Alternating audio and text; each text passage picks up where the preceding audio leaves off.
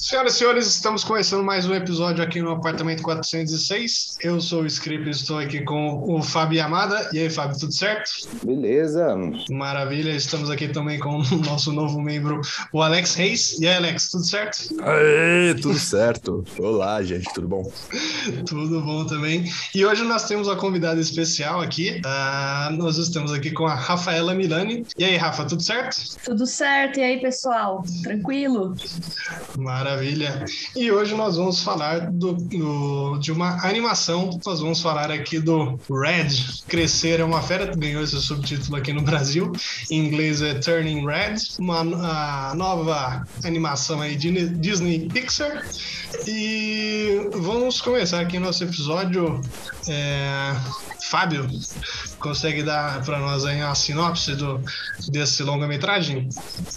Ah, eu acho que um pouquinho antes da sinopse, acho que a gente tem que falar que é a primeira animação né, da Pixar que é dirigida, né, produzida é, por uma equipe feminina e que teve uma liberdade quase total para falar sobre é, essa específica do universo feminino, não só feminino, né, meninos também passam pela adolescência, mas se a gente for parar para pensar, tem tanto filme sobre adolescência masculina e tão pouco sobre a feminina, né? E a história, na verdade, é sobre uma é, filha de imigrantes é, chinesas que moram no Canadá e que, quando chega à adolescência, de repente, dependendo do que ela está sentindo, passando estresse, fortes emoções, ela se transforma num panda vermelho. Eu fui até pesquisar o que é esse panda vermelho, porque na minha, na minha concepção aquilo parece uma raposa, né? É, e aí tem umas definições científicas, genéticas, sei lá o quê, e fala que é um panda vermelho mesmo e não é raposa. Mas para mim aquilo é uma raposa vermelha. Por aí vai. É, é, confesso que também me, me confunde um pouco, me, me, parece mais uma, uma raposa às vezes também. Uh, mas vamos começar aí com a nossa convidada especial. É, Rafaela nos deu, nos dê aí um, um comecinho aí, falar umas suas impressões iniciais desse, dessa animação. Cara, é, eu fiquei bastante maravilhada é, com o filme. Eu comecei a assistir e a diretora Domi Shi, né?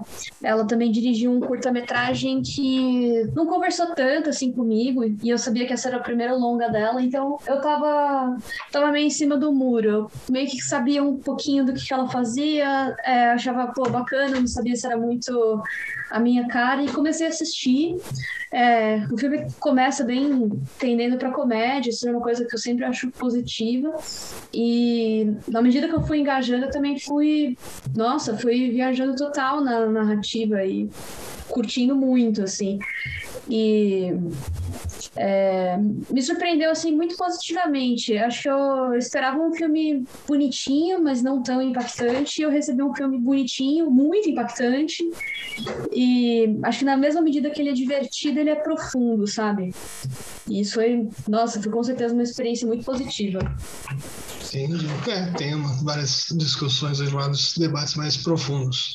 Uh, Alex, quer nos deixar aí suas impressões iniciais aí sobre uh, Red?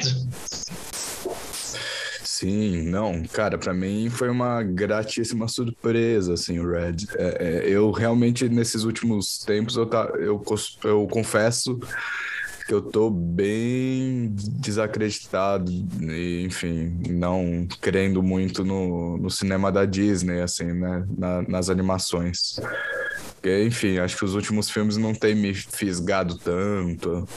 E também, inclusive, é um, um papo que eu tive com a Rafa por fora um, uns dias aí, que a gente estava comentando de é, design né, do, dos personagens muito similar. Num, enfim, faltava um frescor assim para os filmes da Disney. E a gente tava tipo, é, ok, né? Mais um filme aí, simplão tal. Mas acho que o Luca já foi um, um, um, Teve alguma grata surpresa nesse sentido, assim, de forma, assim, é uma aposta num, numa motivação mais simples e tem uma cara nova. E o Red, nossa, para mim é isso. É uma história também simples, é, mas que tem muitas sutilezas é, muito fortes, assim, que impacta muito na narrativa, impacta nos personagens. É, as escolhas desses designs também, eu acho que são muito importantes. Acho que ela não é só para ser fofa, assim, acho que tem traz esse frescor.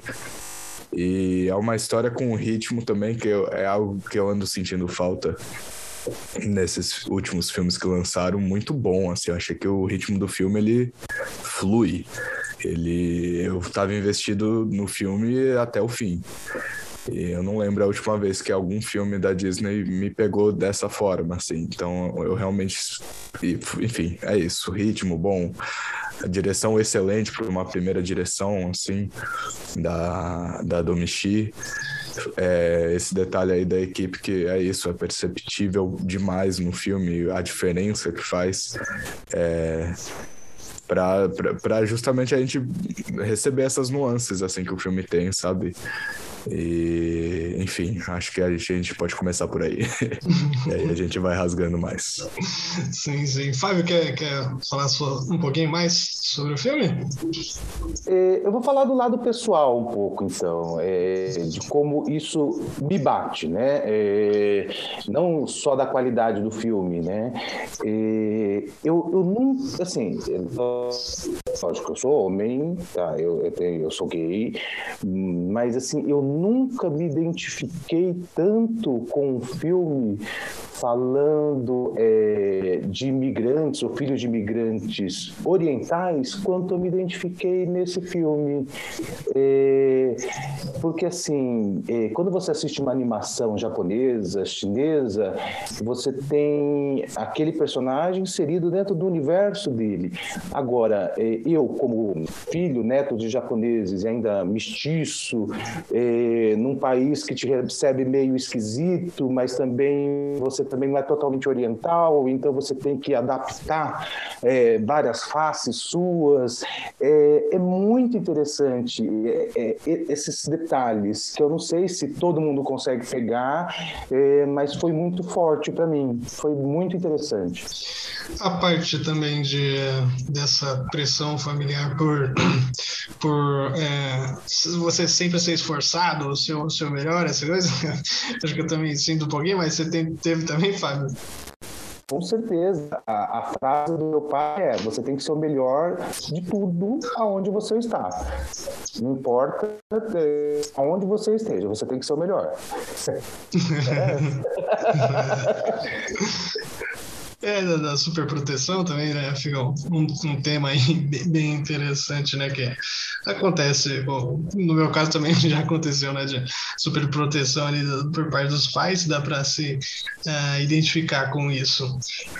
Uh, o que mais podemos falar? Eu queria falar uma paradinha aqui que ficou um pouco confuso na minha cabeça.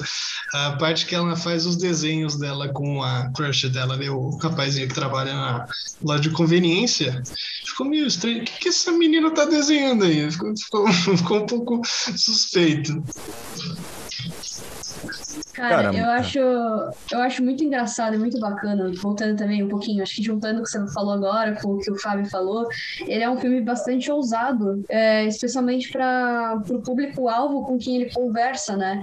Porque, a rigor, ele é um filme que vai falar sobre é, o comecinho da adolescência, o comecinho da adolescência também é quando você começa a sentir tesão, é quando você começa a perceber mudanças no seu corpo e tal, e é uma fase natural de, tipo, não é exatamente o fim da infância, mas é o começo do fim. Faz sentido que um filme feito pela Pixar, que pega bem essa faixa etária, tipo, fale sobre essas coisas, mas ao mesmo tempo é muito ousado. Então a gente também tá vendo é, críticas rechaçando esse filme por ele tratar desses tópicos, né? Mas é interessante porque é, você começa assim, eu é, posso atestar como tendo sido uma menina de 13 anos em um momento da minha vida, que tem um momento que você começa a se interessar por coisas que são um pouco adultas, mas elas também são um pouco, tipo, infantilizadas, sabe? Então, é, você não tá fantasiando sobre coisas muito, é, muito explícitas, mas você tá, tipo, começando a pensar assim, nossa, como vai ser o meu primeiro beijo com esse menino que é mais velho que eu, que é bonito, que não sei o quê. É, e voltando um pouco sobre o que é, o Fábio falou, acho que é, é legal esse filme ser tão ousado, porque eu não sei, tem muitas coisas no filme que eu acredito que sejam experiências bastante femininas. Da mesma forma que tem bastante coisa no filme que são experiências de é, descendentes de imigrantes, talvez especificamente de imigrantes chineses, né? E quando você começa a colocar essas coisas no filme, eu acho que, especialmente uma produção Pixar, rola muito uma preocupação de, ah, será que as crianças ao redor do mundo, que são de outros backgrounds, vão entender, vão se relacionar com isso daí e tal? E eu achei muito legal que o filme consegue conectar, eu pelo menos senti que eu consegui conectar bastante com a narrativa é, da, da família de imigrante sem vir de uma família de imigrante. E eu tenho percebido também é, colegas assim falando assim, nossa, eu consegui me conectar com isso, com essa coisa que é apresentada no filme, que é uma narrativa, é uma vivência muito feminina, é, sem ser mulher, né? Sem ter tido uma infância feminina, né? E nesse sentido que eu achei muito bacana. Eu acho que é um filme. Eu acho que cada... tem sido muito difícil a gente ver filmes de grandes produtoras que têm a coragem de mexer num tópico que não dá essa garantia de que vai vender super bem, né? E foi um, eu achei muito refrescante ver o Turning Red e ver essas coisas que são, pô, justamente elas ali todas bobinhas pelo grupo de boy band, é uma coisa assim, é quase uma experiência universal, acho que feminina. Sim, sim. Então é, é, o fim da fase batutinhas e passando para outra fase, né? O Alex queria falar alguma coisa? Não, a Rafa falou brilhantemente aí. É...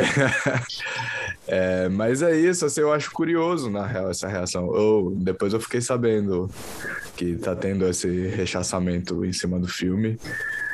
Não sei, eu só acho engraçado, assim. Acho que eu não sei se vou conseguir desenvolver direito o, o que veio na minha mente com, com essa reação, mas me parece quase um eco da mensagem do filme, isso para mim, porque, enfim, tem uma tem esse paralelo que ele vai fazendo, né, da desses traumas que os adultos têm, que vai passando para o filho e vai repassando, repassando e nunca resolve no diálogo. E é muito da percepção dos traumas dele, que ele não quer que o outro vivencie, enfim, adulto cheio de problema, que não vai pra terapia, não faz, né? E desconta na criança. Eu acho que a gente vai crescendo e tem, a gente tem, acaba tendo essa, sei lá, um pensamento moralista, pode-se dizer, e fica com essas preocupações, mas tem esse lugar que a Rafa disse que, cara, eu, enfim, é isso, é uma experiência ali especificamente feminina, mas ao mesmo tempo, eh, eu, pelo menos, eu teve numa fase que eu ficava fantasiando, mas era um rolê quase cinematográfico, não tinha malícia, assim, no, no ah, eu, sei lá, no interesse amoroso, que não era nem, sei lá, não sei o que que era, mas não tinha o peso que os adultos colocam e tem receio que seja, sabe? Eu acho que é muito nesse lugar que tá nesse filme, assim, e, e, e é isso, assim, por mais que eu não seja uma mulher, eu consigo me identificar porque eu já fui jovem e, e é essa transição mesmo ali, onde as coisas são estranhas, elas, elas são um pontapé de alguma coisa que a gente há de descobrir com o futuro, assim, com a vida, com a vivência. Então, ah, eu acho maravilhosa essa cena, eu acho muito boa, inclusive. Enfim, essa e outras tantas que estão é, ligadas com essas nuances que eu disse aí, que acho que só deixa o filme gigantesco. Entendi, é, é, muito engraçado, porque justamente, tipo, é, eu acho que é um filme que captura muito acho que a energia de, tipo, revista Capricho, Atrevida, que é umas coisas assim, elas são feitas para esse público que, pô, tudo bem, você tá falando sobre, tipo, meninos que estão afim de. É, é, agir que nem mocinhas, mas agir que nem mocinhas para elas é colar um pôster de uma boy band na, na parede, sabe? É, é uma coisa meio inocente, sabe? Sim, eu, eu, posso me intrometer um pouco? é lógico, ixi, que é isso? É, Dale. assim, eu, eu sou meio mais velho que vocês, é, mas eu notei uma dificuldade de, de, de, de, de vocês falarem sexo.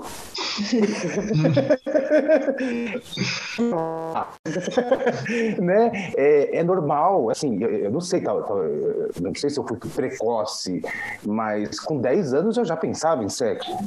É, tudo bem, né, talvez eu tenha sido precoce demais, mas é, é normal sentir desejo. Às vezes você não sabe nem do que, que você deseja exatamente, nem sabe exatamente o que é sexo, mas você pensa em beijar, você pensa em tocar, é, você pensa em estar junto, é, e às vezes você nem imagina direito o que, que é sexo. Na verdade, você só vai saber o que é sexo mesmo quando você faz, porque você pode imaginar milhões de coisas diferentes.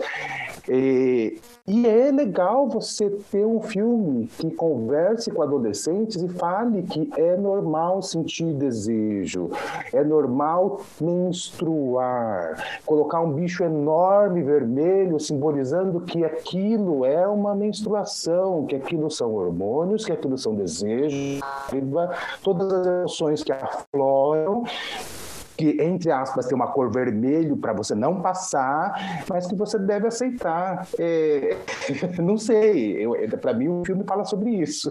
O que, que vocês acham?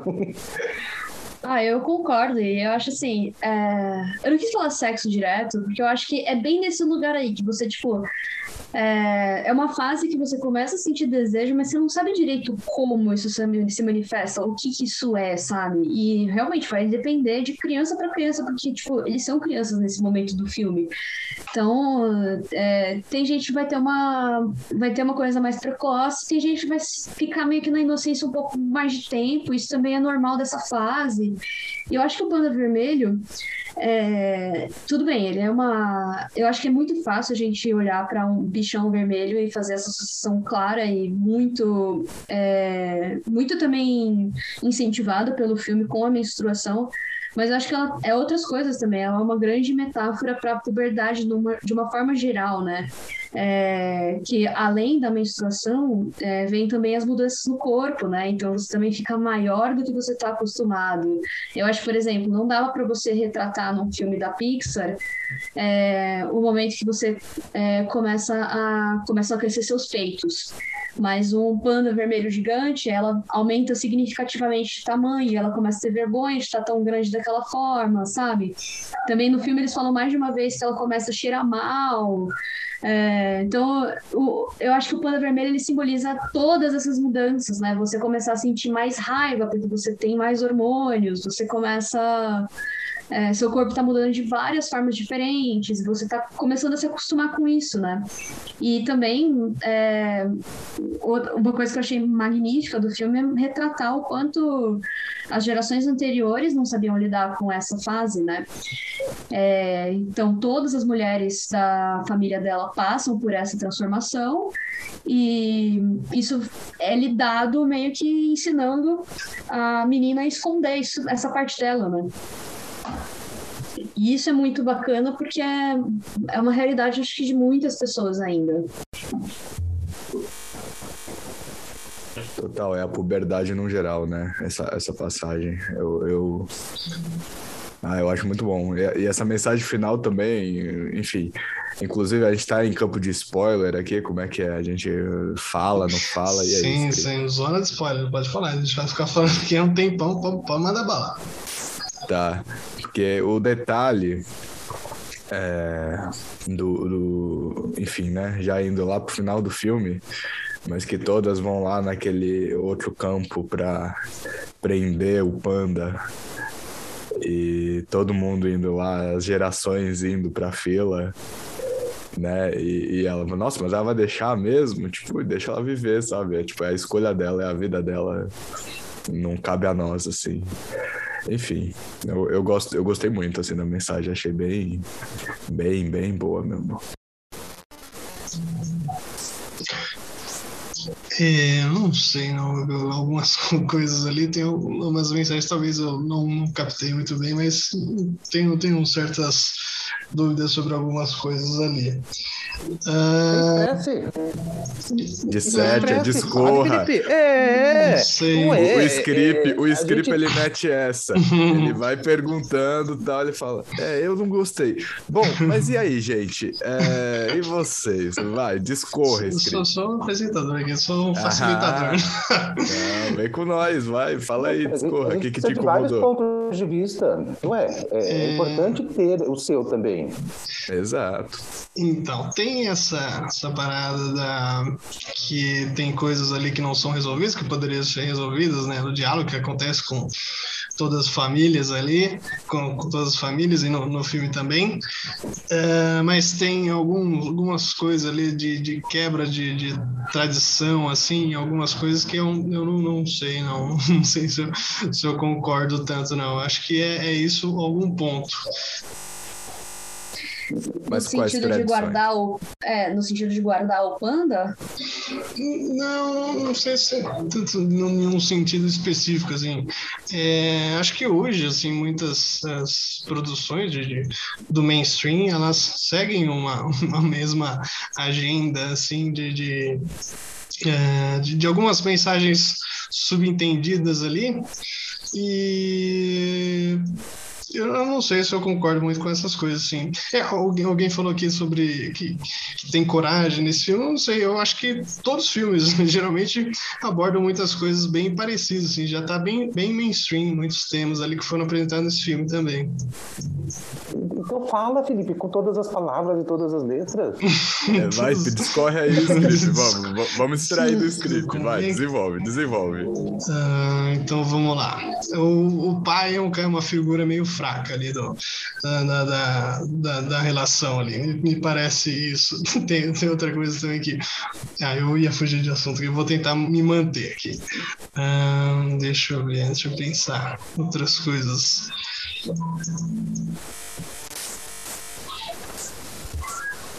E agora eu não tô lembrando. Talvez tenha algum... eu, não, eu não julgo porque eu faço a mesmíssima coisa. Vou reclamar, daí eu esqueço o que, que eu ia reclamar. É, não, assim, acho que não, não conectou comigo o filme.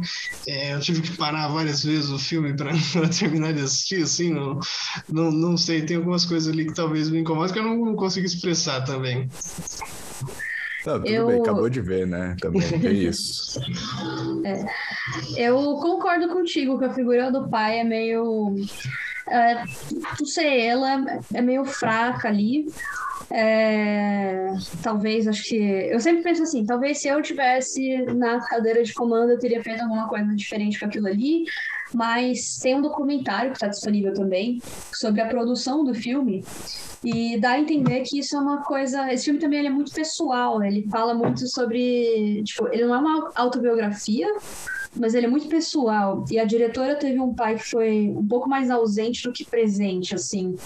Então, acho que também é, é circunstância ali da produção, né? Acho que, de repente, eles não souberam como inserir essa figura do pai de uma forma mais relevante para a narrativa, né? Mas eu concordo com você. Eu acho que talvez, é, sei lá, eu talvez teria feito alguma coisa diferente. Eu vou falar um pouco então nessa parte do pai. Eu também me, senti, me identifiquei demais com isso, né? Por quê? Porque não vou dizer que meu pai era ausente, mas ele sempre estava ali do lado, mas quem dava sempre a última palavra, no final das contas, era minha mãe, né? E, apesar dele ter o dinheiro, ter o controle de, da maior parte das coisas, mas por incrível que pareça, ele era o oriental, né? E as conversas mais íntimas, seja sobre afeto, amor, sexo, que eu tive, que teoricamente, né, para a maior parte dos né, homens gays, geralmente tem com a mãe, eu tive com meu pai. E conselhos sobre vida amorosa, mais incríveis e absurdos, foi com meu pai. E foram pouquíssimas vezes, mas eu não esqueço até hoje.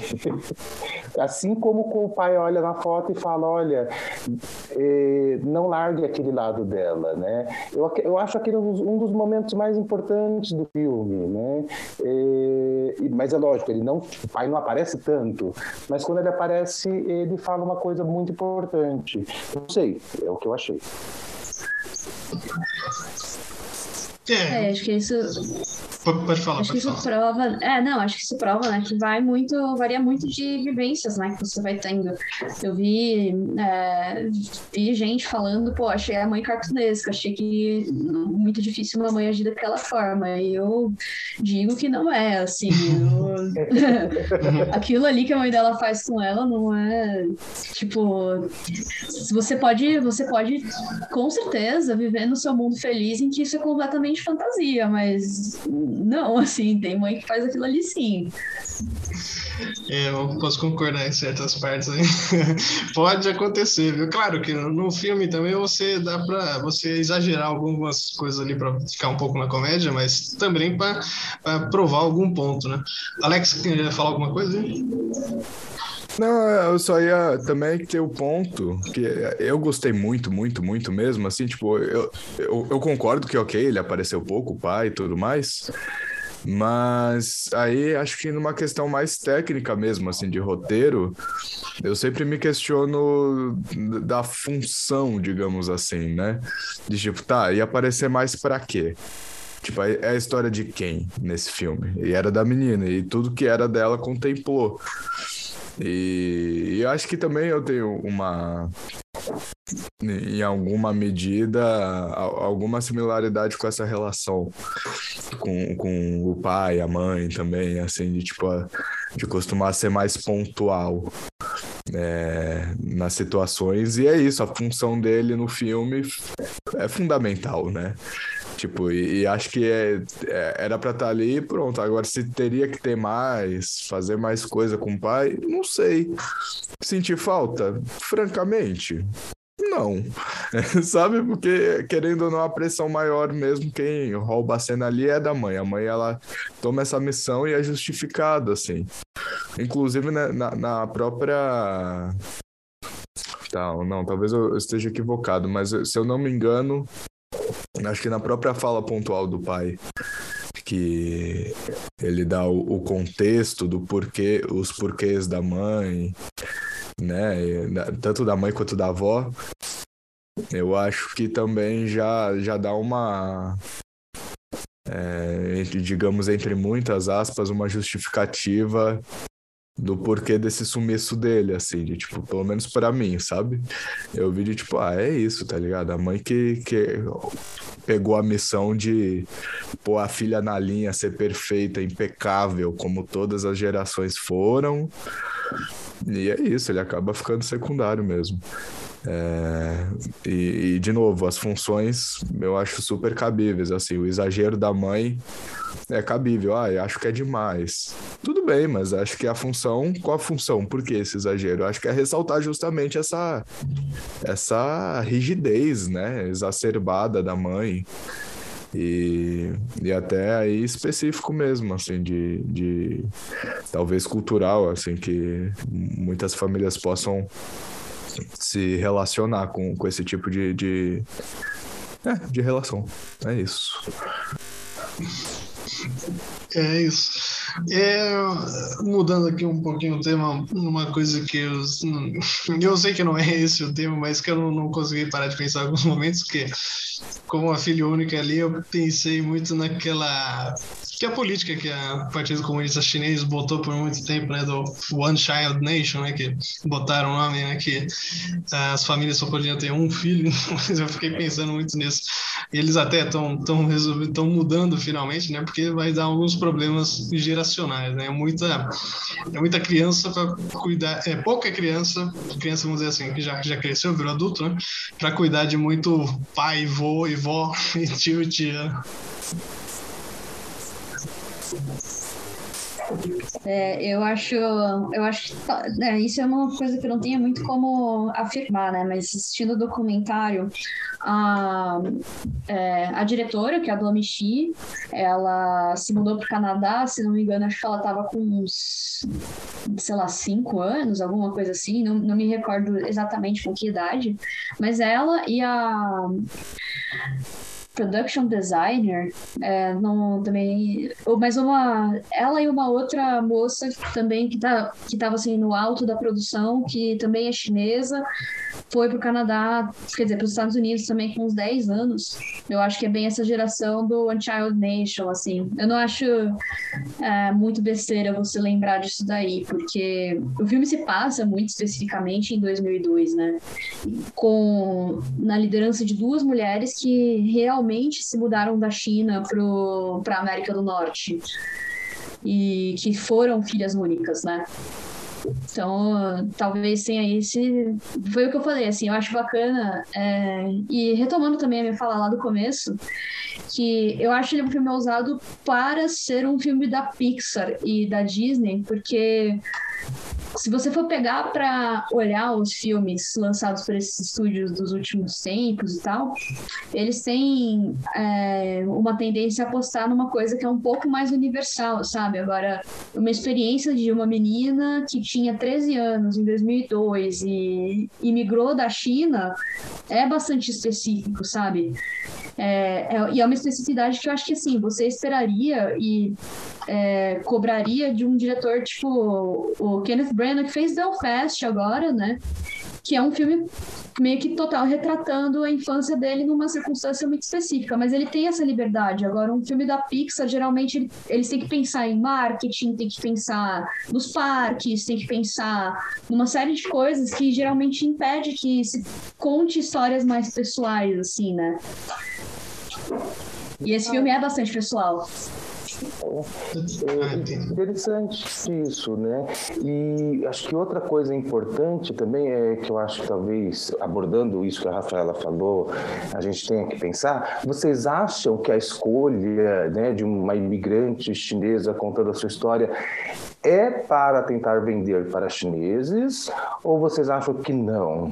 É, e outra coisa que eu acho importante também, né, é a, o panda vermelho, a raposa de fogo, tal, é, é, é um animal originário, né, da China, né? É, é, lógico, nós estamos falando de uma família chinesa, de um templo, né, vai, vai pegar um animal, mas também faz essa alusão, né, à, à cultura chinesa e, e colocaram o filme no Canadá e não em território americano, né? É, o que, que vocês acham disso? Vocês acham que isso isso é de propósito, isso foi sem querer, é, isso é por acaso, ou vocês acham que tem aí uma coisa interessada no mercado chinês? Olha, eu acho mas eu acho que nada é por acaso. eu, também, eu, também, acho que não. Eu, eu também acho que não. Eu acho que nada é, nada é por acaso. Não, absolutamente nada por acaso. Mas, mas assim, eu ia comentar, vou tentar puxar isso. É, é, antes, assim, é, talvez respondendo a, a algumas questões que você lançou, Fábio. É, muito disso de tipo do dessa experiência específica, né, de que não é lá na China, é tipo no Canadá e tudo mais. Eu acho que eu recomendo para ti e para todo mundo que estiver ouvindo. O doc é muito legal. Depois que assistir, é, conferir o documentário, que você vê muito da onde que nasceu, da onde que saiu criativamente e, enfim, escolhas do filme é, da onde que se originou, né? E, e, muito, como a Rafa disse, é realmente pessoal, é de, é de vivência. Acho que a diretora morou em Toronto, né? Cresceu em Toronto, enfim. E uma outra parte da equipe acho que tinha uma relação muito semelhante. É, mas o lance de venda, eu vou te dizer o seguinte, ó, eu, enfim, né? E agora eu vou, vou entrar no, no campo da suposição. Mas não sei se tem um lance de, tipo, da Disney, né? Querer mostrar de, olha só como. Tipo, bom, que bom, que ótimo que esse filme existe, que ótimo que é uma equipe majoritariamente feminina. Mas, enfim, eu sempre desconfio de empresa grande e tal, né? Acho que tem um lance. Não sei, tá vindo carteirada, mas não é, não é esse termo que eu quero usar. É tipo um. É, publicidade também, de tipo, olha aí como somos da hora, Disney. Mas acho que, como por ser uma equipe majoritariamente de mulheres e maioria chinesa, é, esse filme, ele, nossa, ele é isso, assim, ele, ele impacta e mexe e tem uma relevância muito maior do que, por exemplo, Over the Moon. Que aí sim, eu, eu lembrei direto, assim, quando acabou o filme, eu fiquei, olha a diferença gritante dos filmes, que o Over the Moon foi sim um filme com intenção para vender para a China. E é um filme vazio. E o diretor é o Glenn Kane. Ele é maravilhoso. Peraí, só um minutinho. Eu acho que eu vou dar um contextozinho pro filme que o Alex falou, que é um que tá na Netflix, ele foi feito e distribuído é, pela Sony, né? E o Glen Keane é um animador da. Se não me engano, ele começou a trabalhar na Disney por volta do Cão e a Raposa, então final dos anos 80 e tal. É, ele é um grande animador, uma grande referência como animador pra gente que é da área e tal. E esse foi o primeiro longa-metragem que ele dirigiu. É, e é o que o Alex falou, é um, é um longa-metragem sobre uma menininha chinesa passando por aventuras na China, só que a produção inteira foi é, é uma coisa assim feita na América do Norte para vender e olhando para o mercado chinês. E eu acho que isso é perceptível no filme. Você, eu acho assim, tudo que vem da vem de Hollywood tem um marketing muito bem pensado no tem um marketing muito bem pensado ali no fundo, sabe? Mas dependendo do filme, você sente, eu acho que se você sente que a intenção deles é vender para um público tal, versus, ah, essa história é. Tá pensando em vender para um público tal, mas também tá pensando em contar uma história legal, tá, conta, tá pensando em outras coisas, sabe? Eu acho que a diferença desses dois filmes é meio que essa, assim. É, você sente, pô, que o Turning Red. É, lógico, tem uma puta vantagem para Disney, para Pixar, fazer uma história de uma menininha chinesa olhando para esse mercado enorme que é o da China. Mas é uma história muito. É, mas é uma história assim que é muito, é muito pessoal, foi muito bem trabalhada, fala de vivências de imigrantes é, chineses no, no Canadá, assim, é, pelo ponto de vista desses imigrantes e tal, enquanto que o Moon é um cara branco com muitos anos de indústria hollywoodiana tentando contar uma história que não, às vezes não conversava tanto com o cara, né? Mas que era interessante para o estúdio.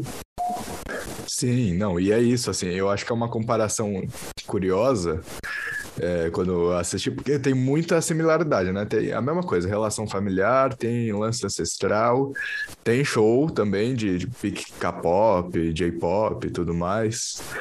E, enfim, boy uma experiência semelhante, assim, não é boy band na real, mas que tem essa experiência do palco e tudo mais que tá em alta.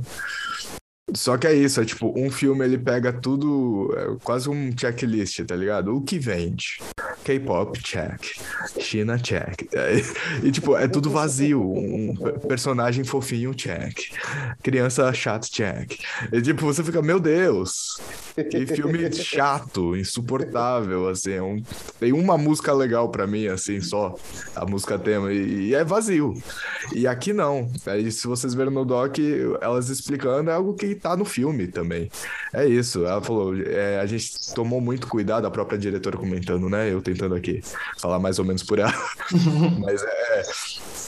Ela comenta que é isso, tipo, tudo bem, tinha uma equipe ali chinesa, tudo mais, em boa parte, mas ela tinha em mente sempre que não era um filme chinês. Era tipo, era um filme de uma adolescente que estava passando pela puberdade com experiências chinesas.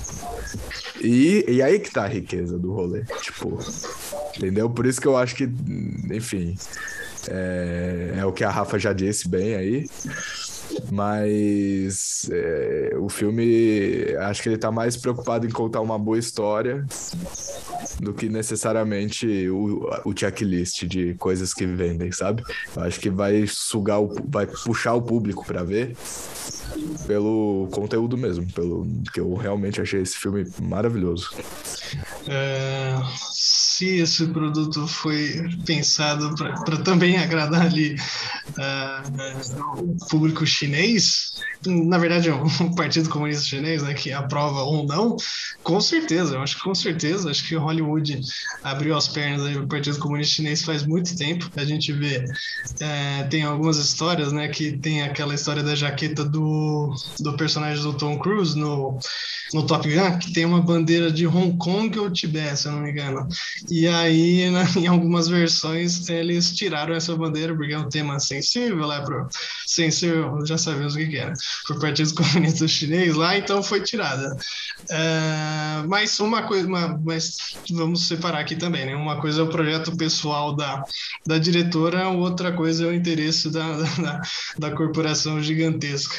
É, tem até um episódio do South Park zoando isso, né? Eu acho que o nome do episódio é Bent in China. É, que eles, eles brincam com isso, as coisas que foram é, mudaram um pouquinho para caber é, em um certo mercado. Acho que tem um exemplo bem notório, inclusive, né, também, do conglomerado Disney, que o Homem, Homem de Ferro 3 tem, acho que uma cena de uns 15 minutos que não tem no corte que foi para os cinemas americanos, que é só com atores chineses fazendo coisas num hospital chinês, enquanto eles atendem o Tony Stark, e o propósito daquilo foi só para ter um elenco chinês para vender para aquele mercado. E o Hollywood faz isso, não tem muito o que fazer, sabe? Eles têm interesse nesses mercados grandes, que eles não têm pleno controle, como eles têm dentro dos Estados Unidos, etc. E é, eu acho interessante quando você recebe, quando você percebe que tem um filme ali que tá, tipo, é, usando isso a seu favor, ou de repente driblando isso de alguma forma.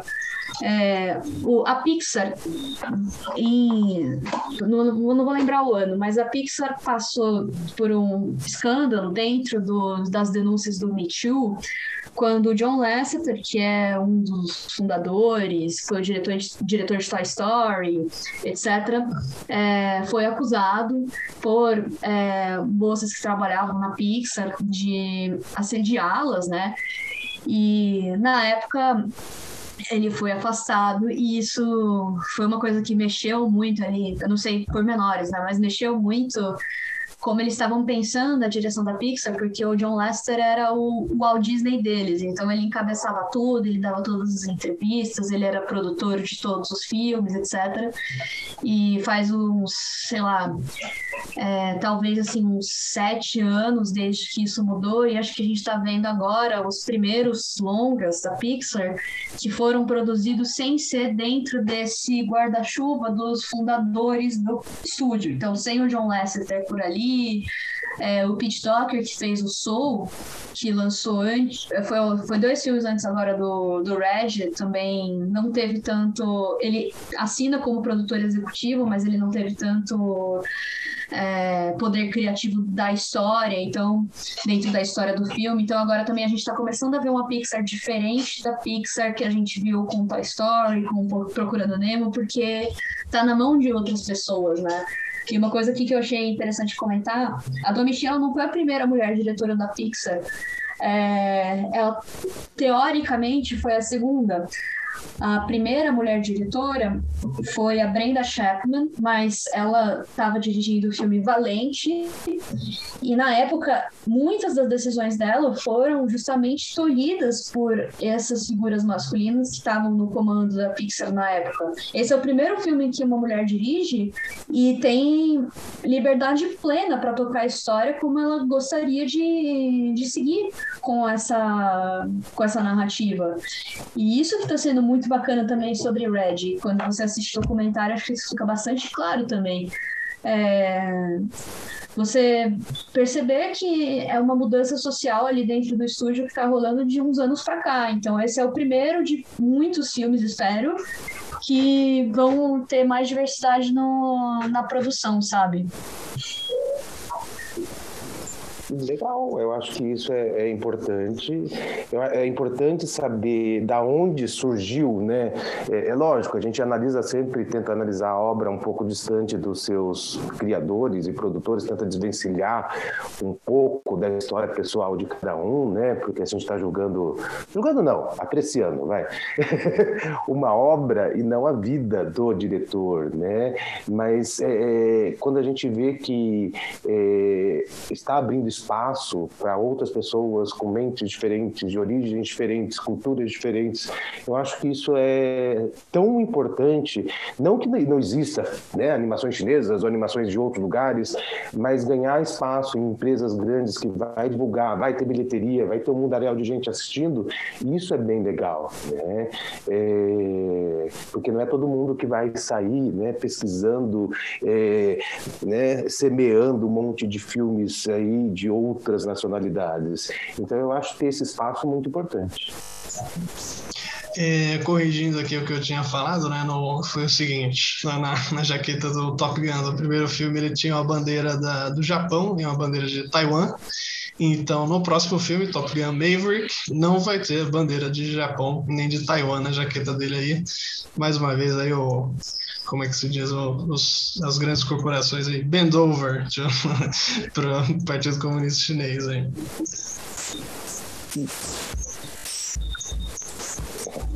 E aí, o que mais que temos do, do, do, do, do, do filme? Tô lembrando aqui, tô, tô, tô tentando puxar. Nossa, eu, eu tenho comentários mil para fazer sobre a direção de arte do filme, mas eu tô, hum. tô super na dúvida porque acho que a gente, já que a gente tava numa, numa onda de análise de personagem, vale, vale a pena também, acho que, mencionar as amiguinhas dela, né? É... Nossa, sim. Pô, é um filme, é muito... Essa foi uma parte que, pessoalmente, me deixou bastante contemplado, porque é, ter 13 anos é muito você ter um grupinho de amigos e você quer se vestir que nem eles, e eles são as únicas pessoas no mundo que te entendem, porque ninguém mais te entende. Achei muito divertido, assim, não sei nem se foi tipo, tão profundo quanto ver uma história sobre a verdade, mas achei muito divertido ver essas amizades pré-adolescentes retratadas, assim, que todo mundo faz a mesma dancinha. Eu achei muito engraçado. E com muita personalidade, né? Eu achei, eu gostei muito disso. É isso, assim, que eu senti fresco. Eu senti. Eu, eu conheço. Isso que eu achei curioso. Eu conheço essas personagens de alguma maneira. Eu já vi elas algumas vezes e vejo. E, ah, eu gostei demais. Não, eu não consegui não me envolver, assim. Eu fiquei, meu Deus, que, que amizade interessante, que ciclo legal. Elas, elas são complexas, é, é isso que eu quero dizer, assim, por isso que eu comparei o Over the Moon, porque podia ser super a fórmula do, sei lá, podia, elas poderiam de repente ser o Olaf, o, sei lá, sabe o bicho fofo, o personagem fofo para você falar, on, podia, eu acho que podia. Mas, ai não, elas são da hora, elas são, é isso, elas são únicas, são complexas ali no tempo que elas aparecem. E, ai, eu amei, eu amei. Ai, meu Deus, como amei elas. é, eu achei muito engraçadinha também que elas são meio que uma caricatura, meio que tirando um sarro também da menina daquela geração. Então você tem a menina que tá muito na, na vibe do crepúsculo e ela quer falar, quer falar de vampiro, e a outra é mais ligada na, na boy band, aí a outra é, é uma que tem um pouco mais de liberdade com os pais, então ela também não sabe direito lidar com os amigos que são ainda muito controlados com os pais. É legal porque é, acho que é uma caricatura também de dessa adolescência dos anos 2000, assim. É muito divertido. Não, demais, demais. E eu ia. Enfim, é que agora eu lembrei disso. É um, um parêntese, não são delas exatamente, mas é que o Fábio estava comentando do Panda Vermelho e eu também fiquei tipo, nossa, né? Que curioso. Enfim, o que é isso? Que animal é esse? É, aí de novo eu indicando o, o Doc bem no comecinho, elas mostram o bicho como é mesmo, o bicho de verdade. Que a Disney tem isso, né? Eles fazem a pesquisa do animal, ver como anda os animadores e enfim, a pesquisa deles é um negócio absurdo, fenomenal, assim, eu, eu sempre fico bobo. E é legal também ver da pesquisa da, da diretora sobre o bicho, coisas que ela assimilou com adolescência, sabe? Tipo, meu Deus, esse bicho, para além dele ser um bichinho fofo, interessante, é, a, personalidade dele também é muito de um adolescente, assim, remete muito a uns. Enfim, tem um paralelo com o que é o adolescente. Que, enfim, é, achei interessante isso também. Que ele não tá de graça ali, sabe? Também. E, ah, eu achei, eu achei é isso, é complexo, é simples e complexo. E eu, eu particularmente, me interesso e acabo sendo fisgado com, com filmes assim. É, eu acho que o filme tem várias camadas, né? É, e, e, quanto mais você cavar ali, você vai encontrar que na, nada está por acaso realmente, né? É, e isso é muito legal, porque você pode ficar só na diversão, que já é bem legal, mas se você for, né, esmiuçando, você vai vendo que tem um universo por baixo de cada um daqueles símbolos ali que ela colocou, né? É, é rico, é rico, é, é muito rico. Thank you. Eu vou, vou aproveitar essa. Ah, perdão, Felipe, você quer falar alguma coisa? Olha só, o Panda é um bicho meio bobo, né? Meio, meio atrapalhado, né? não sei, não sei o vermelho. Não, que adolescente também é meio atrapalhado, né? Tá crescendo às vezes e né? não, não consegue se acostumar com o corpo, né? Só deixar essa semi-piada aí, prossiga aí, Rafa. É, não, é, mas é muito isso, assim. Acho que isso é mais, inclusive, da adolescência masculina, mas eu vejo que. Eu lembro dos meus colegas assim, quando a gente estava crescendo, que eles estavam com a perna um pouco maior do que eles estavam acostumados, aí eles estavam tropeçando. E panda é muito esse bicho que fica caindo, batendo tudo que é lugar, né? Meio, meio desengonçado. E é muito. É muito bacana pegar essa característica do animal e colocar ali no, no filme como um paralelo a isso. Mas o, o gancho que eu ia pegar do, do que o Fábio falou é, que é um filme de camadas, é um filme de muitas camadas dentro do, da direção de arte também, e isso é uma coisa que, sim, depois de reassistir, que eu fui fisgando cada vez mais, é, a, eu acho assim, é legal frisar que muitas das pessoas que estavam ali na, na direção do filme, elas têm exatamente a minha idade. Eu tenho 25 anos. Ou então elas são um pouquinho mais velhas, mas também estão mais ou menos nessa, nesse âmbito. E eu consegui identificar, assim, uma série de coisas ali que foram emuladas na arte do filme, não é nem no roteiro, na arte mesmo, que são é, muito características de coisas que a minha geração cresceu assistindo, sabe? É, então elas têm. É um filme da Pixar, mas elas têm expressão de anime. É, e acho que assim, a minha geração, talvez um pouquinho mais velha também, é justamente essa geração que cresceu vendo é, Dragon Ball, Sailor Moon, e isso é uma coisa que elas colocaram ali na arte, não é nem, é, não é nem sutil, assim, não, é uma, pô, gente, elas vão ter aquele olhinho grandão, cheio de brilho de vez em quando, daí vão fazer uma outra expressão mais exagerada, é, eu fui assistir esse filme com a minha mãe também, e minha mãe ficou muito confusa com o final do filme, quando a mãe aparece de panda gigante. E é uma coisa que eu e meu irmão, assim, pô, isso aí é tipo Godzilla, assim, é uma. É, é, e é uma coisa assim, tudo bem, o Godzilla é mais velho, mas assim, a, a gente é justamente dessa geração que cresceu muito vendo Power Rangers, com um monstro gigante atacando cidade. E é, eu acho que eu de, assim, dentro da, da grande indústria de animação, é, ocidental é um filme, acho que é o primeiro filme que eu consigo pensar que pega essas referências assim, muito claramente, assim, não.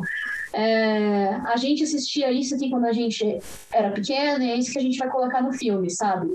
Eu acho que até um movimento que foi é, iniciado pelo Homem-Aranha no Aranha Verso, que eles decidiram que eles iam colocar muito da estética da história em quadrinhos ali, e isso abriu muitas portas para é, para essas mulheres da Pixar virarem e falando assim, então, eles ali estavam muito influenciados pelas histórias em quadrinhos, a gente está muito influenciado pelo mangá. E isso foi uma coisa que, assim, foi muito divertido de assistir, sabe? Sim, sim, dá pra ver claramente essas, essas referências que eles pegam, né, de, de, de anime, etc, dos olhos gigantes para ficar fofinho, né, do, do, olho cheio de brilho ali. O Godzilla, eu confesso que eu não tinha pego essa referência, não, no momento, ali, de Power Rangers também, né, sempre o monstro ficava gigantesco no, no final ali. É, Rafa, você falou é, que... Não foi engraçado. Minha mãe assistindo, minha mãe assistindo esse filme, ela não conseguia entender. Assim, meu, por que, que ela ficou gigante, tá destruindo a cidade? Eu falei assim, nossa, mas isso é o que todos os, todas as séries terminam assim, sei lá, todo, todo episódio de Power Rangers termina com um monstro gigante e eles ali no, no no robô gigante lutando na cidade. E foi quando eu me toquei que era uma parada muito geracional mesmo. A minha geração cresceu assistindo essas coisas, então eu nem parei para pensar quando eu tava vendo o filme a primeira vez que talvez uma pessoa mais velha não fosse entender de onde vinha aquilo. Sim, sim, se perde umas coisinhas. É, você falou de, acho que de falar de umas partes de, de arte, de uma parte mais técnica da animação, que é Disney, né? Então tem é, esse, a parada, a parte técnica é, é muito bem feita, né? Muito bem é, finalizada, mas prossiga aí, acho que você tá com algumas coisas aí para destrinchar dessa parte, manda ver. Uhum. Assim, a, a Disney tem um padrão, assim, a Pixar não segue exclusivamente esse padrão de atuação de personagem, então como você vai fazer o personagem reagir ao mundo tão certinho quanto a Disney, mas a Disney tem um padrão que foi criado por eles e foi aperfeiçoado ao longo de, sei lá, quase 100 anos de existência do estúdio, e como é o grande forte deles, eles nunca saem muito dessa linha, então a animação, ela costuma ser mais fluida, ela costuma é, costuma ser eles também são é a Disney e a Pixar são produtoras grandes, então eles podem investir tempo, podem investir dinheiro em você realmente pegar os 24 é, frames por segundo de animação e fazer eles ter uma ação bem finalizadinha. E isso é uma coisa que não existia pro, pro mercado do anime, e na verdade voltando um pouco atrás, no Homem-Aranha no Areia Verso, no mercado de desenho animado, passando para TV, é, do, sei lá, do desenho do Homem-Aranha. Eles tinham um, eles tinham menos grana. E aí, como eles tinham menos grana, eles precisavam fazer menos desenhos. Então você vai ter uma animação é, antigamente mais travadinha, ou mais rapidinha, menos fluida. E o Homem-Aranha no Aranha Verso adotou isso como estética, porque eles queriam remeter, né, queriam que o espectador assistissem aquele, aquele filme e vissem os desenhos do Homem-Aranha que eles viam na TV, e vissem os quadrinhos. Então eles pegaram um estúdio grande e decidiram fazer esse corte de frames, filmação mais rapidinha, e isso funcionou super bem com, com o filme, e é uma coisa que acontece em Red também. Então, é, elas apontam e elas não têm, sei lá, um arco em que a mão, a mãozinha delas vai é, subir um pouco quando elas vão apontar, depois é, cair mais ou menos ali na região do torso, é, em direção onde elas estão apontando, e você vai ter um movimento com o arco e uma coisa mais bonitinha. Ao invés disso, elas vão da pose parada para pose apontando, e é uma coisa assim meio travadinha. É muito diferente do que a Pixar costuma fazer, mas é muito similar ao que muitos animes costumam fazer, porque eles não têm esse dinheiro para não tinham esse dinheiro. E a Pixar tem, mas eles estão fazendo isso e adotando isso como estética. É uma coisa da animação que também faz uma homenagem a essas outras referências que é, que essas pessoas que estão na produção, que fizeram o filme, a diretora, a diretora de arte, etc., é, são referências que elas tinham, colocaram ali no filme e ficou muito rico e combinou muito com a linguagem do filme e muito com o período que está sendo retratado. É, e, e assim, é muito interessante perceber essa. É muito interessante, muito legal perceber o quanto uh, esse filme se, o quanto permitiram que esse filme experimentasse com essas coisas, sabe? Não sei, Alex, se você tiver algum comentário nesse aspecto também, foi uma coisa que eu fiquei prestando bastante atenção quando eu estava vendo o filme o quanto a animação estava se permitindo ser diferente do que a Pixar geralmente faz, a animação em si. Não, super. Acho que de tudo, assim. O, o que eu. O que de fato tinha mais me. De cara, assim, tinha roubado minha atenção foi do. Do design dos personagens, mas aí depois, quando você vai vendo que vai explorando para as outras referências de anime, assim, eu fiquei, olha que legal. E é isso, assim, podia ser super só uma uma piscadinha assim pro espectador e falar ah, anime, gostaram. Mas ele é um, uma ferramenta no, no, no filme, né? As, os rostos, os, as feições, elas são exageradas ali e referenciadas, mas enquanto é, para auxiliar na dinâmica do filme mesmo, assim. E eu gostei disso, isso, isso me agrada demais. Porque, de novo, assim, eu acho que a Disney está muito confortável há um bom tempo na parte técnica. É, tanto que às vezes eu ficava até pé da vida, assim, eu vi um filme da Disney e falava, ah, e aí? Ah, tecnicamente é impecável. Tipo, mas, cara, isso é o mínimo que eu espero da Disney, tá ligado? o dia que falar que tá ruim tecnicamente, sei lá, não sei o que aconteceu com a Disney. Fecha sabe? a firma, né? Fecha a firma, é, esse é o mínimo, esse é o mínimo. Isso jamais será uma questão mas inovaram nessa técnica, assim, mas inovaram, inovaram em forma, porque, sei lá, sempre tem isso, né? Tipo, ah, tal tecnologia. Acho que no Moana era água. Então, estudando o rolê da água. Aí no Frozen, de novo, tem uma baita água incrível de render de 3D. Às vezes eu lembro que tinha umas publicidade é, técnica da Disney que era isso, mas assim, pouco me importa, tá ligado? É, eu estou mais interessado nessa forma, e talvez aí eu acho que eu tendo a concordar com a Rafa. Eu acho que o Homem-Aranha no Aranha Verso deu um estalo, assim, em geral. Porque quem fez a equipe do, do Aranha Verso estava disposta a fazer um filme diferente que eles ainda não viram. E aí vem todas as ref do quadrinho tudo mais, e variar a técnica de animação, pegar essas técnicas que, como a Rafa disse, né, de era era foi, foi a, a advenho de um artifício, de, um, de uma condição de não poder investir mais na animação, mas que acabou virando linguagem, né? E, e, e aí eles vão explorando e, e, se, e, se, apropriando disso. E, tipo, eu tô super empolgado até pra ver o 2.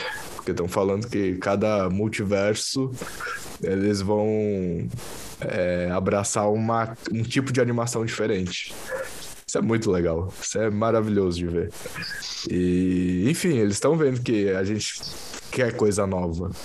Né? Enquanto público, a gente está cada vez mais exigente. Então, ver essa animação nova para Disney, assim, tipo, enquanto animação mesmo, enquanto técnica, é um, é um frescor maravilhoso mesmo, assim, tipo, mesmo, mesmo, mesmo, mesmo.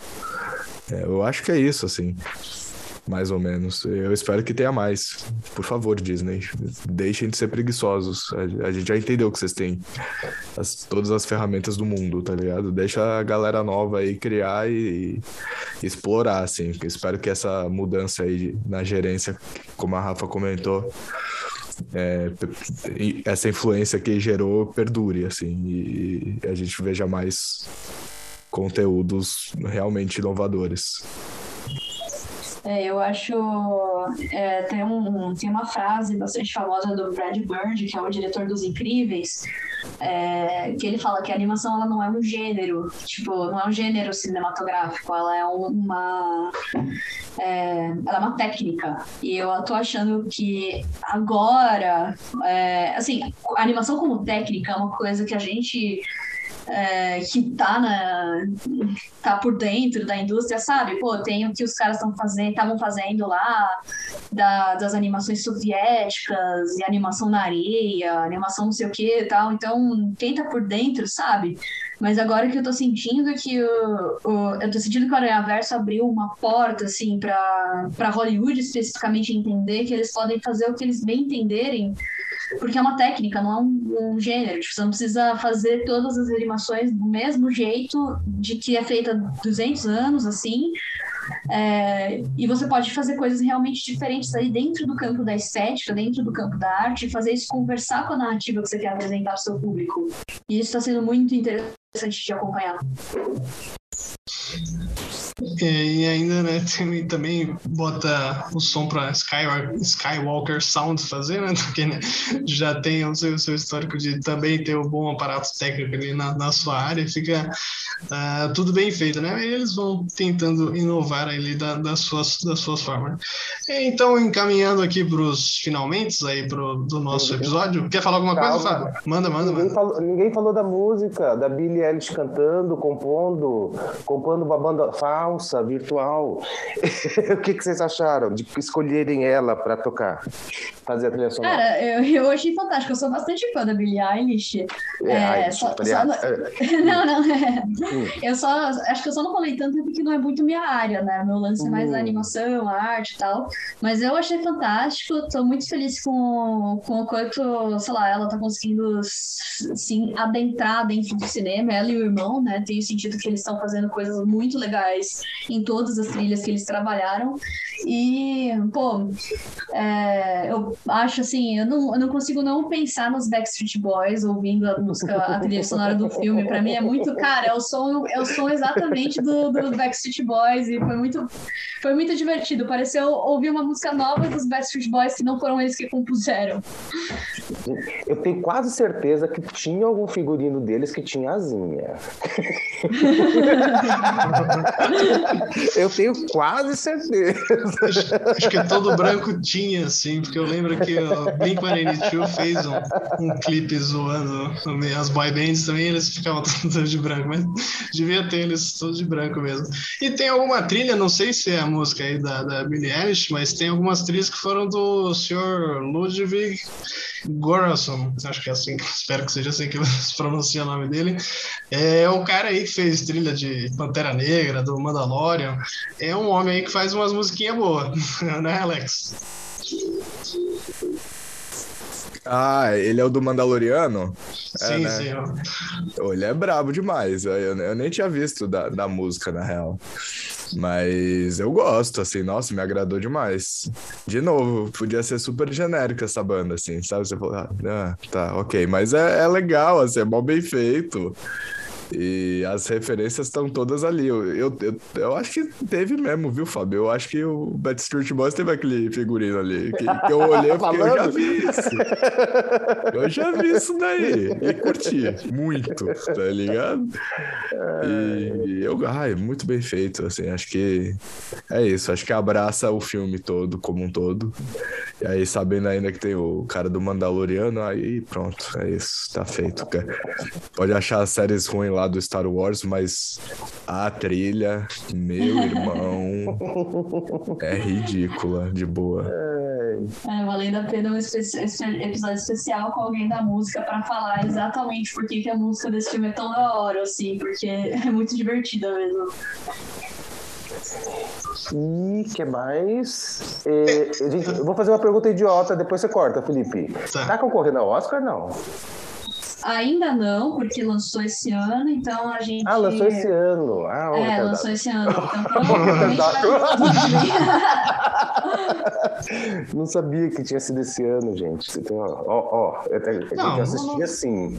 Eu assisti, eu assisti obrigado, eu tenho que admitir, porque eu vi esse filme ali e falava, ah, com essa coisinha vermelha aí, vermelho. Olha ah, o preconceito.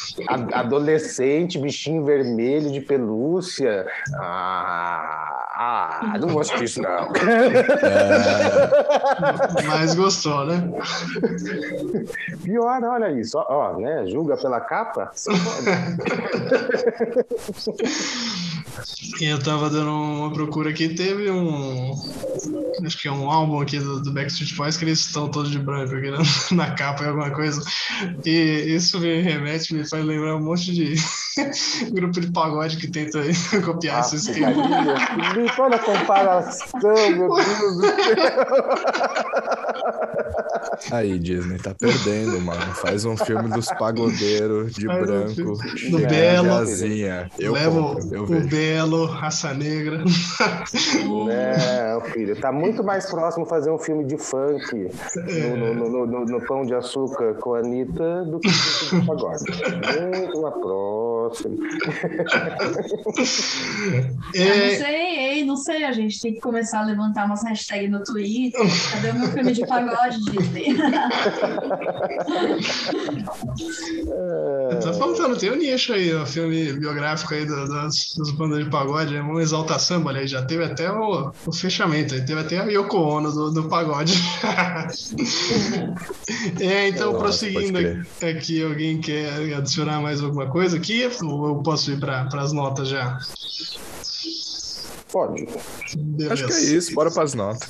E né, explicar aqui para o nosso público, audiência rotativa, né, que eu chamo, e para a Rafa também, que é o seguinte, aqui a gente dá as nossas notas de uma a cinco chaves. Cinco chaves excelente, ah, quatro chaves bom, três regular, duas ruim e uma é, péssimo. Ia falar excelente, não é péssimo. É, então, vou começar aqui pra, pela, pela nossa convidada. É, quantas chaves merecem aí o, a, a animação Red? Pô, eu queria tanto passar a imagem de que eu sou uma pessoa muito difícil de agradar e uma crítica muito dura e dar menos chaves, assim, só pra. Mas eu dou cinco chaves, achei o filme, achei o filme excelente, fiquei muito satisfeita também. Acho que talvez com um pouco menos de é, indisposição que o Fábio, mas eu também, por assistir esse filme, não tenho gostado do trabalho anterior da diretora e me surpreendi bastante, gostei demais. E é isso, pra mim, cinco chaves. Mas na próxima não me escapa. Na próxima eu vou dar quatro chaves pra provar pra todo mundo que eu sou muito difícil de agradar. Boas cinco chaves aí. Ah, Fábio, quantas chaves merece aí Red crescer uma fera? Bom, como. Peraí, eu tô com como, eu tô com... como eu me dou o direito de ser chato, eu dou cinco chaves só para cinco filmes por ano. eu dou quatro chaves da porta da frente e uma chave da porta dos fundos. Quatro e meio. Boa. Ah, Alex, quanto, qual, qual a sua nota aí? Quantas chaves para Turning Red, a versão em inglês? aí? Nossa, eu, eu, eu, fico- eu, fico um pouco próximo do que o Fábio disse, assim, de, tipo. Que, não- eu, enfim, é difícil não dar cinco pra esse filme, pra mim, né? Eu achei maravilhoso. Mas também é isso, assim, cinco é o masterpiece, né? Eu fico, nossa, vai ser. né? Aí na- eu dei quatro e meio, então acho que é isso, assim. Acho que eu vou dar também quatro estrelas, quatro estrelas, quatro chaves e uma rachada, assim, aquela que você põe e fica na porta. Ela- você fica preso. Então é. Quatro esse chaves de verdade e uma, assim, uma chave que você roubou de um hotel. Isso, é isso. Aquela, É isso chave, aquela chave que o bebê tem para morder, né? O mordedor que. É essa daí. É. E nem nota das Olimpíadas, né? Quando você vê uma manobra muito maneira e aí você fala assim, eu não posso dar 10, eu vou dar um 9.9, assim. É tipo isso. Tipo, maravilhoso, mas não. tá- Enfim, 4,5. Isso aí. É, E tu, Script? eu, vamos lá. É, não, não, eu o Fábio falou que sou chato. Eu vou ser mais chato ainda com, com nota aqui. Não, não me apeteceu essa animação. É, não, não faz o, o meu tipo aí. É, não, não vou fazer protesto na frente da Disney por, por fazer os, os filmes assim, etc. É, então vamos lá, eu dou três chaves. Claro, Tem aquela bom. parte técnica, etc. Mas não, não, não é nenhum poderoso chefão. A- apesar do 3 do Felipe, ficou em 4,5. 17 dividido por Toma. 4, 4,5. Pronto. Quatro e meio. Puxa, eu devia ter dado nota mais baixa, então. Pois é, esse filme não vai para recuperação, passou direto. Sou direto. Tá ótimo. Passou diretaço. Então foi isso aí, galera. Valeu você que ouviu a gente até aqui, ou aguentou a gente falando até aqui. É, agradecer bastante a nossa convidada especial aí, Rafa. Volto sempre aí, fica à vontade no nosso, seu apartamento 406 aqui. É, muito obrigada de me receberem, lindíssimo apartamento. Preciso dar uma água para as plantas, mas isso aí, tudo bem. Tá Samambaia, né? Tá meio, tá meio Uhum. bucha, né? Tá meio... aí a gente precisa melhorar. Vamos, É, pô, uma melhorar. espada de São Jorge, tem que cuidar um pouquinho melhor. Vamos cuidar melhor das nossas plantinhas. É, um atendimento, então, tá bom, né? Suas, suas plantinhas aí que estavam ruins. É, pra galera aí, sigam a gente, né? Compartilhe o nosso podcast aí. Se a moto passar. Obrigado. Deixa o corno passar. Né? É, então vamos lá. Siga a gente aí no, no, Spotify, no Deezer, no Google Podcast e no Anchor também, os agregadores. Dê a notinha, né? Agora tem o negócio de dar notinha lá no, no Spotify. Fica, fica a seu critério, mas abaixo de 5 não dá, né? Brincadeira. Pode, né? Dê a sua notinha lá pra gente no Spotify. Siga a nossa rede social, né? A gente usa bastante o Instagram, portal AP406 segue a gente lá. Geralmente tem crítica, os dois episódios estão lá, tem, tem bastante coisa lá. E a parte central, né? O nosso blog que está mais centralizado, todas as críticas na íntegra, uh, novidades, uh, o, o, os, alguns detalhes desse episódio também, algumas coisas que nós citamos aqui que vão, vão estar tá links lá no, no nosso post, o apartamento 406.blogspot.com. É isso aí, muito obrigado por tudo e até a próxima. Falou! Falou! Tchau, tchau, gente. Tchau, tchau, beijão.